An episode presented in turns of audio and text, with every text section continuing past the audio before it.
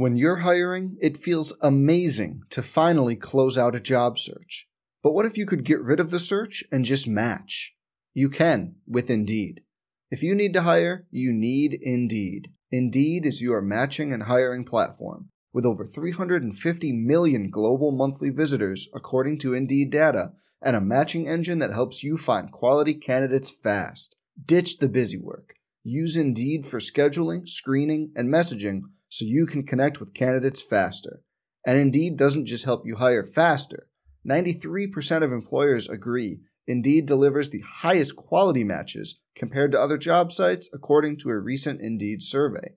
Leveraging over 140 million qualifications and preferences every day, Indeed's matching engine is constantly learning from your preferences. So the more you use Indeed, the better it gets. Join more than 3.5 million businesses worldwide that use Indeed to hire great talent fast.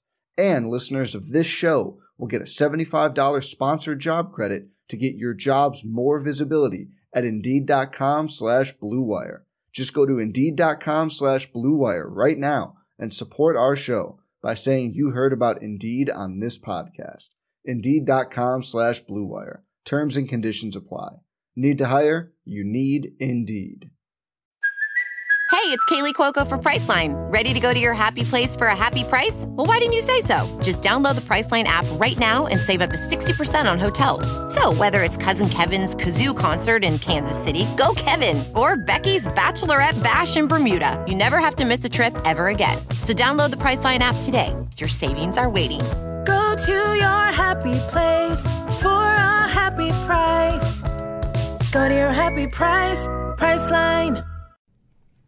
Welcome to the Princeton Laxcast. I'm Jerry Price, and I'm here with Princeton head men's lacrosse coach Matt Madalon. And coach, welcome. Hey Jerry, happy to be back. So before we get started, I have two trivia questions for you. Oh gosh, You guys like trivia? You should get actually you should get uh, Coach Measure. He's, He's, really very into this. he's very good at it. Okay, one. There are four players in Division One right now, active players, averaging at least five career points per game. Okay, four of them. Now I'll give you one of them. The one who's first is Michael Sowers, who is 5.83 points per game. So he leads all active Division One players in points per game. Who are the other three? Pat Spencer, Is two. Kevin Lindley, Nope. Hmm. You're missing the really obvious one. really, Yes. The really obvious one. Right, everybody. oh, right. Teat. Teat is correct. As Yeah. everybody's listening is like Teat. It's Teat. The, the fourth one is actually very impressive, and I, we could be here a while before you get it. Sacred Heart, Mitty. No, no. You would think that Sacred Heart would be connected to this, but no. I would have thought that's that was, that was my guess. Well, all right, well, give it to me for the sake of time. Asher Nolting. Oh, okay. Point. All right, he's been producing at a clip. So those Impressive. four guys, and then Chris Gray from BU is just below five. He's fifth on the list. So that's your first question. Your second question: I did, I did okay there. There are two teams in Division One lacrosse who have who in all of their games so far this year, both teams have been in double figures in goals. There's only two teams in Division One that can can say that. So, for instance, it doesn't apply to Princeton because uh, Sure. it was nine eight with Rutgers or uh, you know. So every team has one game where one of the two teams in the game scored fewer than ten, except for these two. They've been in double figures for each game. Now, Virginia. I mean, you could like I, as I was going through the list, I was like, you know, Virginia, Brown, schools Sure. like that. Uh, no, but you have to think. You also have to think to yourself, why am I asking you this now? What, like, what would be the significance of these two teams?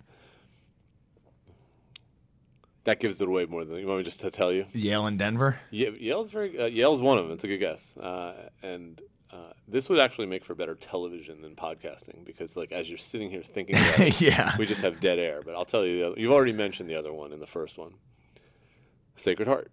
Got it. So Sacred Heart and Yale. So I mentioned Yale because Yale comes here on Saturday as the defending NCAA champs come to play the six-time NCAA champs. Uh, second game of a doubleheader: the women against Brown at noon, the men against Yale at three. Uh, this comes after last week's, uh, I'll, I'll use the word disappointing Ivy League opener against Penn, a 19 to 10 win by the Quakers. Uh, really broke open a close game in the third quarter, and we can get into some of that. But just in general, where is your team now this week? Sure, we're on spring break, so they've done a really nice job responding. I think you know no one in the program you know is content with that performance last week. Uh, disappointing is a fair word. Uh, staff, players, sports staff, everyone involved feels the same way. Just needed to get back on track. Need to string together good practices. Uh, need to keep supporting each other and keep getting better.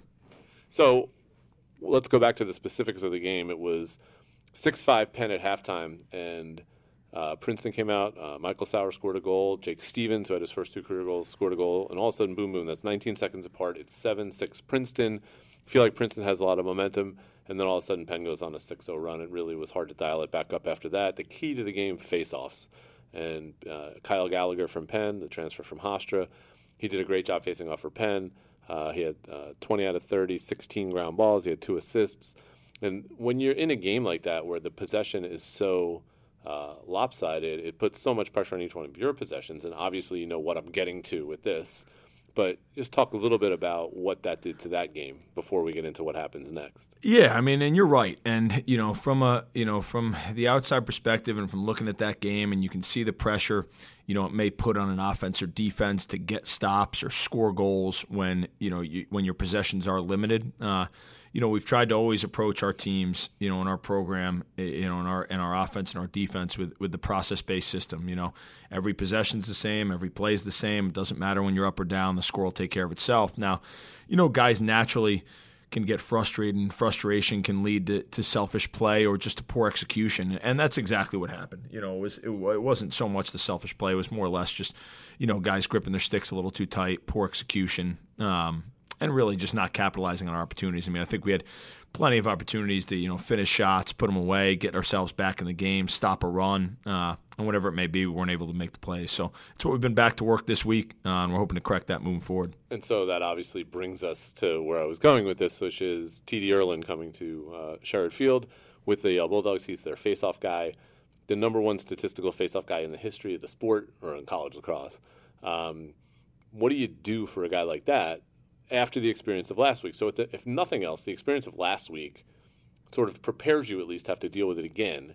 But what do you do when you go into a game with somebody like that who has the, the capability, you know, game after game, he's 20 out of 23 with 17 ground balls. and Yeah, know. it's really impressive. I mean, his stat line is, is, different than there ever has been in college across in terms of the face-off stuff. He's really impressive, and he's really, really good at his trade. Um, you know, he's very good at making the adjustments. He's very good at what, understanding what different techniques. So you know, it's not only athleticism. Um, he's a great athlete. He's quick to the ball. He's strong. He's extremely fundamental. He does a great job with with his exits and changing up his exits and how he uses wings. He's just he's he's done a really really good job of of of understanding the position. Um, and then with his experiences from Albany and then and now with his you know the start at Yale. Um, I think just understanding how teams game plan against him, you know, at this point, he's seen it all. Um, and we're going to throw it all at him. You know, he's going to get every bit of Princeton when it comes to the face-off wings and, and the face-off unit. And, and the idea is to neutralize him and pick up on his weaknesses and,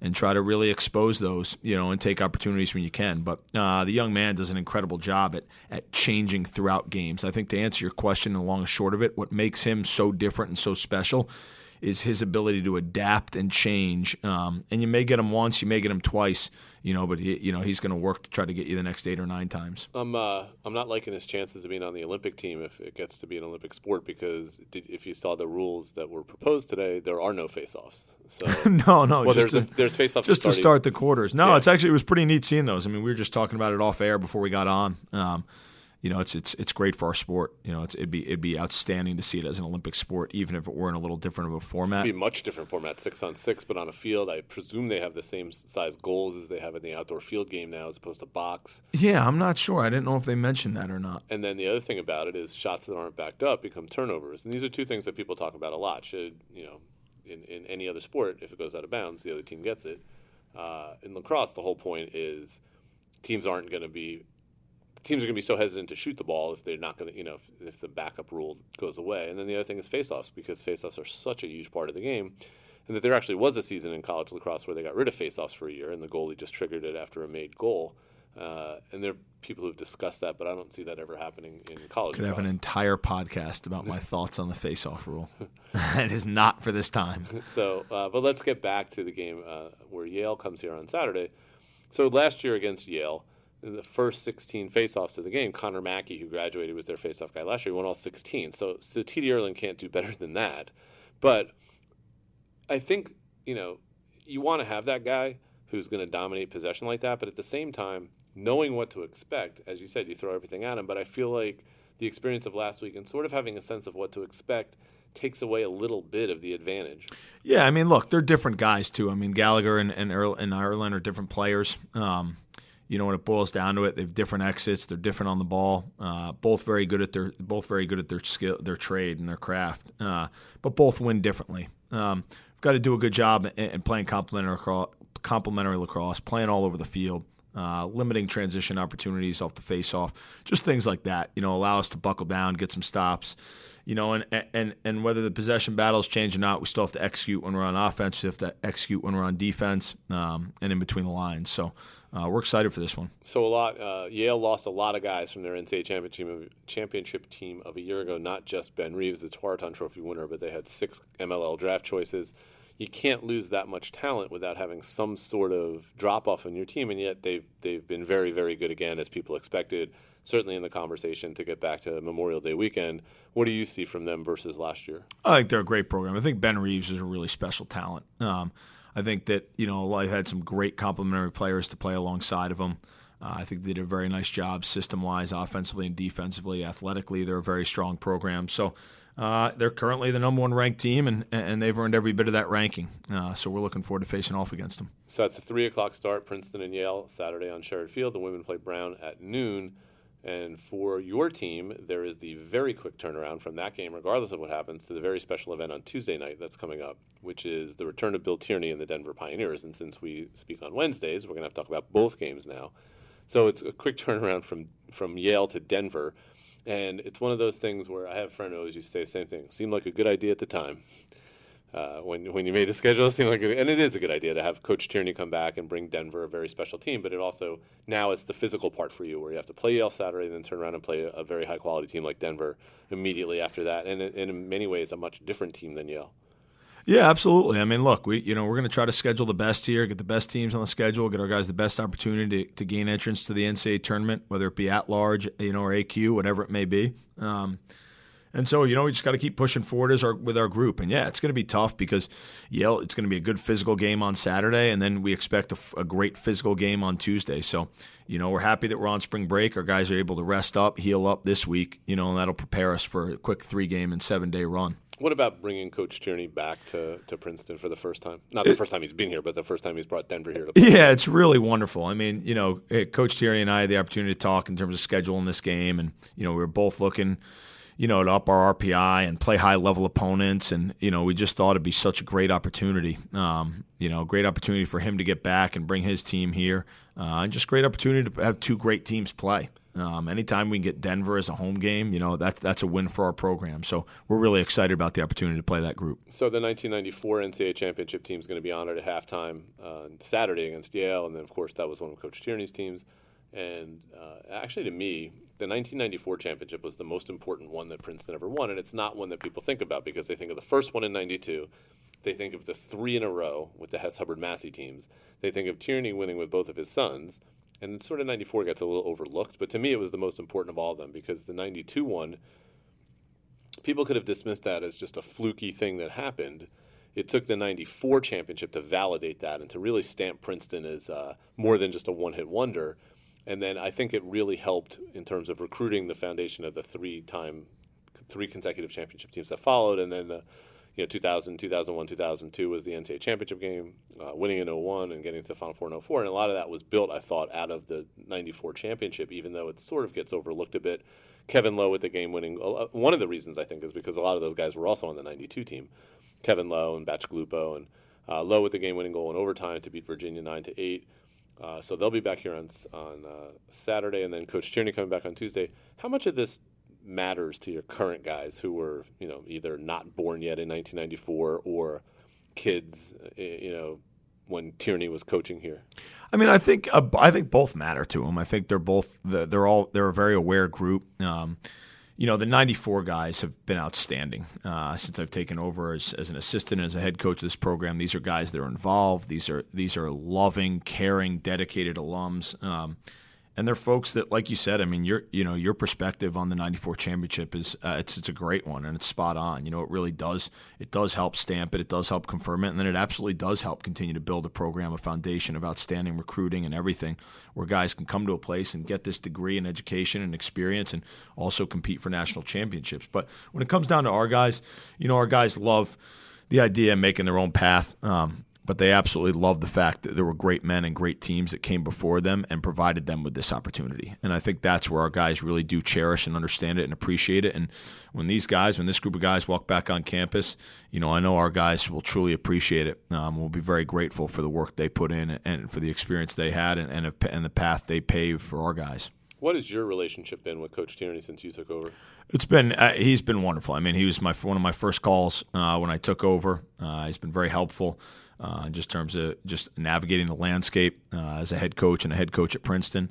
Uh, but it just it just all in all, um, he's always been first class every time I've ever ever had an opportunity to interact with him. So excited to compete against him. So Denver plays at Towson on Saturday, and then they come here on Tuesday. They were supposed to play Ohio State this past weekend, but that game got canceled because of the snowstorm out in Denver. So I'll give you one other trivia question: How many career wins does Bill Tierney currently have? Uh, I'd say quite a lot, and I know he's close to 400. Yeah, 398. So if they win two, uh, Saturday at Towson, that's 399, and then they would come here and that'll be a tough one. I mean, you know, we, I know we all love Coach Tierney, but I don't think he's getting that one here. I actually, so the, the guy who uh, is their athletic communications contact contact at Denver is a guy named Nico Blankenship. Really good guy. I like him a lot, and. Uh, I was talking to him the other day, and I was like, "I've never rooted against Bill Tierney. I wonder what that's going to be like." yeah, well, just that day. So uh, beyond the, the Bill Tierney piece, uh, Denver is a they play a different game than Yale plays. Uh, you know, they, their style is different. Um, you want to call it much more Canadian or however you want to term it. But what is the uh, what does the challenge become just in terms of physically preparing for Yale and then turning around quickly to prepare for Denver? You know, it's this will be the second time we've gone through a three game span in seven days this season already. Uh, so I think our guys will be prepared. They'll understand how to take care of their bodies after the Yale game. Uh, they'll understand how to get their minds right, quick turnaround, uh, both good and bad. Uh, so you just got to be able to understand how to do it uh, and do it really efficiently and effectively. And I think our group's got a little practice with it, so hopefully it'll pay off this time around. So it's Yale three o'clock Saturday on Sherrerd Field. It's Denver six o'clock. I forgot. I believe so. Six, six o'clock. Tuesday, Denver. That game's also on ESPNU. Uh, Coach Tierney coming back to Princeton, um, and the announcers for the ESPNU are Anish uh, Quint and Ryan Boyle. So Ryan Boyle will be able to bring a lot of perspective about Princeton and about Coach Tierney to the broadcast. Uh, so that's Tuesday at six, and then of course Brown comes here the following Saturday, and that's the third game in the eight-day stretch, or however many days it is. Uh, so we'll be back next Wednesday. We'll see how it goes with uh, Yale and with Denver. Should be two really good games, two important games for the program, and then uh, we'll look ahead to the Brown game after that. Wonderful. So for head coach Matt Madalon, thanks for being with us. Thank you. And I am Jerry Price. Thanks you for being with us each week on the Princeton Laxcast, and thank you for your continued support of Princeton men's lacrosse. Some people just know there's a better way to do things, like bundling your home and auto insurance with Allstate, or hiring someone to move your piano instead of doing it yourself. So, do things the better way. Bundle home and auto and save up to 25% with Allstate. Bundled savings vary by state and are not available in every state. Saving up to 25% is the countrywide average of the maximum available savings off the home policy. Allstate Vehicle and Property Insurance Company and affiliates, Northbrook, Illinois.